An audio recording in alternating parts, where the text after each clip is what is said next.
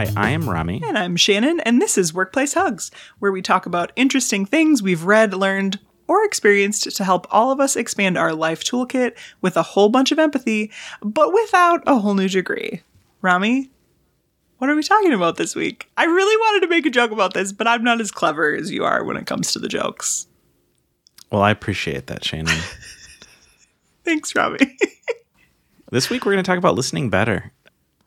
I was thinking about it the other day when I heard someone say, "Oh, they're a great listener." And you you very rarely very rarely hear people say, "Oh, that person is a great talker." Like, "Oh, my friend, they're a they are an orator for the times." Right? Charles Dickens take a step over because my friend, they can talk. Mm. But you have friends who you think about, and I'm going to let you guys think about that right now. Like, who of your friends are like great listeners or your colleagues are great listeners? Like the ones that you want to talk to. Mm. Um, and I feel like we hear that a lot. Like, this person's a great listener. Like, oh, you should go talk to this person because they are a great listener. But you don't hear people talk about great talkers. So I want to spend this week's episode talking about a few tips on how to be a great listener and how to listen better. What a great topic. We all need we all need to remember. Shannon, are you part of the Stanley Stanley gang here with this mug of yours? Clearly, you guys maybe maybe we'll post this video clip now that we're talking about something that's on video. Uh yeah, clearly, Rami, I asked for these Stanleys in 2022 for Christmas and I've had them ever since. I like your you Ted Masso, Ted Lasso mug too, by the way. My lead masso. Lead mug. masso. Cheers. So, Rami, what are your tips? How do we become better listeners? I have five tips. Uh, first one is giving your full attention. So, when someone is speaking, focus on them entirely. Put away distractions, phone, make eye contact. Uh, it not only shows respect, but also helps you absorb information more effectively. Uh, the second one is practice active listening. So nod, use your face to make facial cues. Uh, say things like "I see" or "Go on," uh. but only use those if you're listening. Uh, don't use them to just get someone to keep talking. Um, it allows them to continue to speak and share, but shows that you're processing what they're saying. Uh, avoid interrupting. I'm really bad at this one. I get very excited when people talk uh, and want to say the things that are coming to my mind to keep the conversation moving. Um, I also love hearing the sound of my own voice, except when I have to actually hear the sound of my own voice. Uh, Shannon, you were going to interrupt me. What were you going to say? No, no, I wasn't. I'm a good listener you raised right your hand. now. No, I was raising my hand as if to say I am totally guilty of being an interrupter, and I've been noticing that more about myself, and I'm like, it really bugs me, and I'm really wanting to get better at that. I just Here's did it to question. my husband this morning. Well, I'm doing it to you, so that's fine. Here's my question for you, though, Shannon. Okay, so you're you're with a client, and they're talking, and they're telling you about a situation. How do you make sure you don't miss some of those nuggets as they're talking mm-hmm. while they go past some of them. Because my issue that I run into is like I'll be talking to someone and they'll say, "Okay, here's the issue that I have," and you'll hear the first part and you go, "Okay, I got a solution for that," and then they'll say, "And then my other issue is Y," and then my other issue is Z, and I'm like, "Oh, I already forgot." The first one, or I'm so focused on making sure I tell you my first thing that I forget what X, Z, and Y, whatever the other two are how do you how do you do that? So where I think that shows up the most is when when you're starting a coaching session, you're asking the question of like, what would be useful for us to spend time on today? And they can have a pretty like meaty agenda. You know, they might have mm-hmm. like five different things that they want to work on. Uh, so I'm a quote unquote bad coach because I do take notes during sessions and people say like you you shouldn't some people say you shouldn't do that but for me it's just like jotting down a word. Like I don't try to write down verbatim what they've said but it's like um maybe like the employee's name that they are struggling with in the first thing that they want to talk about. And then it's like um son in the second thing that they're talking about. Then it's like uh, Project X initiative, you know. So I'll just like jot down quick notes so that if I forget, I can just glance down and remember, oh, that was the thing.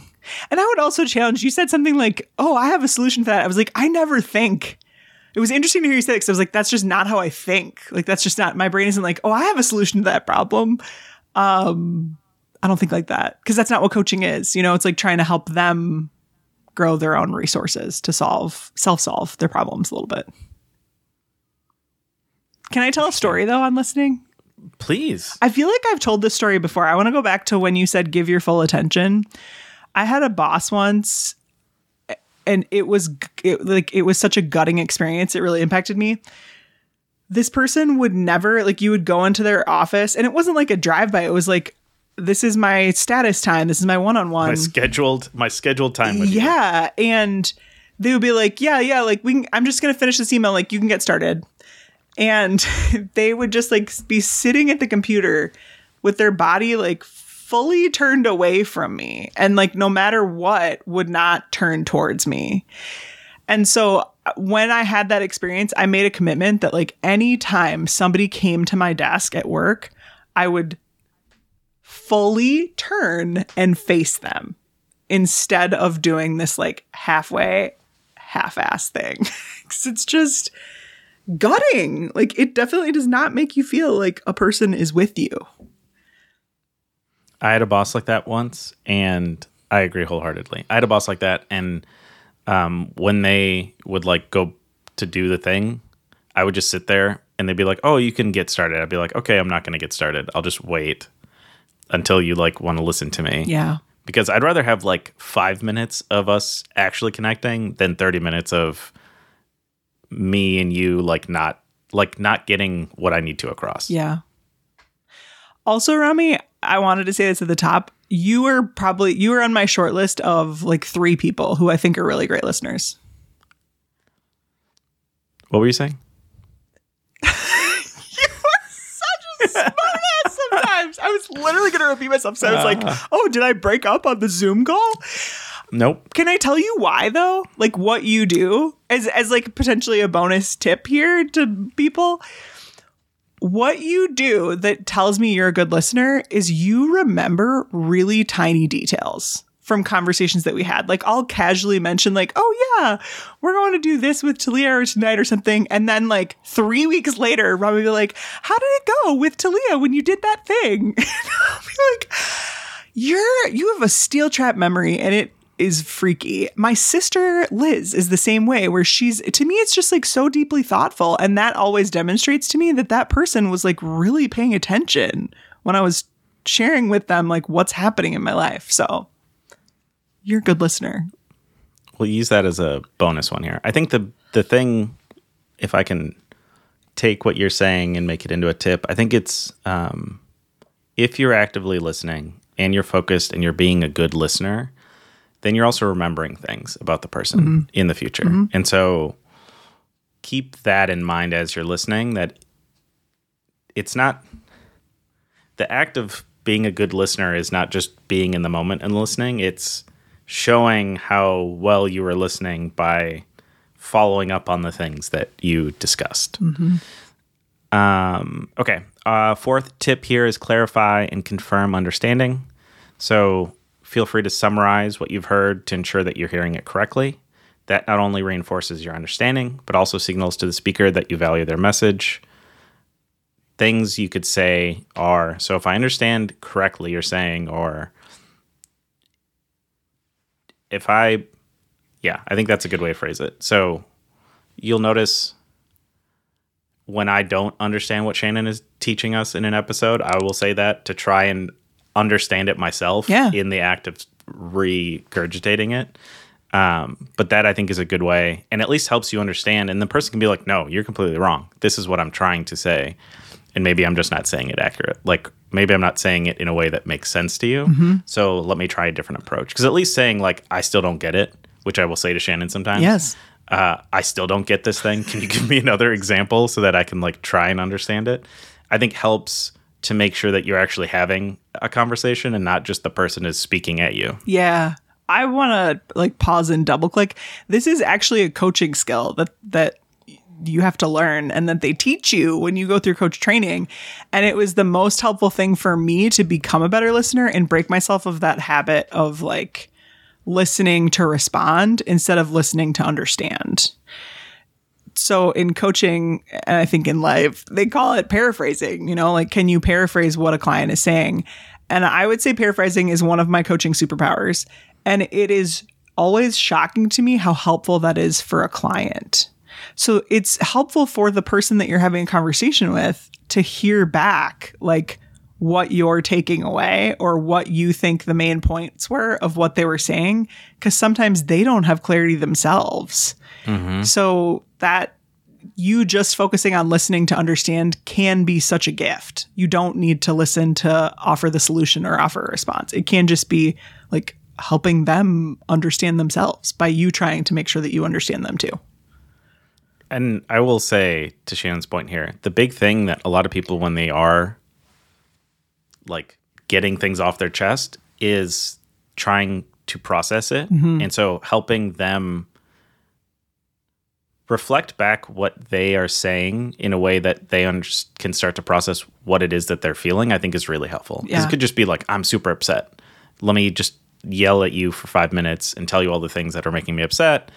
And then maybe you can help me with the underlying issue of all of those things tie to X. And that's what's making me actually upset. It's not the seven other things. Yeah. What's your last tip Okay, for us. Rami? empathize and validate. Uh, show empathy by acknowledging the speaker's emotions and validating their experiences. Phrases like, I can imagine how that must feel, or I can't imagine how that must feel, but it sounds horrible. Um, if you can't actually imagine that, because sometimes it's hard to put yourself in other people's shoes. Empathy is difficult. Uh, or that sounds challenging. Demonstrate that you are not just hearing, but you're also trying to understand the speaker's emotions and perspectives. We say this a lot, but Shannon and I have said this multiple, multiple times. When someone comes to talk to you, ask them what it is that they want you to do in that scenario. Do you want me to sympathize? Do you want me to be angry with you? Do you want me to like help you solution? You want me just to sit here and listen and and that's what you need. You just need to get it off your chest. This person wants and needs. How can I support you in this moment? And then and then go through 1 through 5 I think would be helpful. Yeah. Okay, so this is all a reminder. Make your focus this week to be an amazing listener. Um, I think about that boss that he has when he works at the Christmas store in Elf, where he walks up and he's like, "Smiling's my favorite." He's like, "Make work your favorite. uh, working's your favorite." uh, let's make listening to others your favorite for this week. Oh, I think love would be a- that. A nice, a nice intention for us to set. So. That's beautiful. With that, we'd love for you to connect with us on Instagram, LinkedIn, shoot us an email, workplacehugs at gmail.com. What do we want to talk about with them this week, Rami? I want to know how you are going to be a better listener. What's the thing that you're going to do? Hmm. Are you going to set aside your phone? Are you going to are you going to go to a different space? Like what's the Practice what's the- paraphrasing, what is it going to be? Let us know. avoid interrupting, because I'm doing a really great job of that right now. We'd love we'd love to hear and listen f- to you. with that, I've been Shannon. I've been Rami and this has been Workplace Hugs.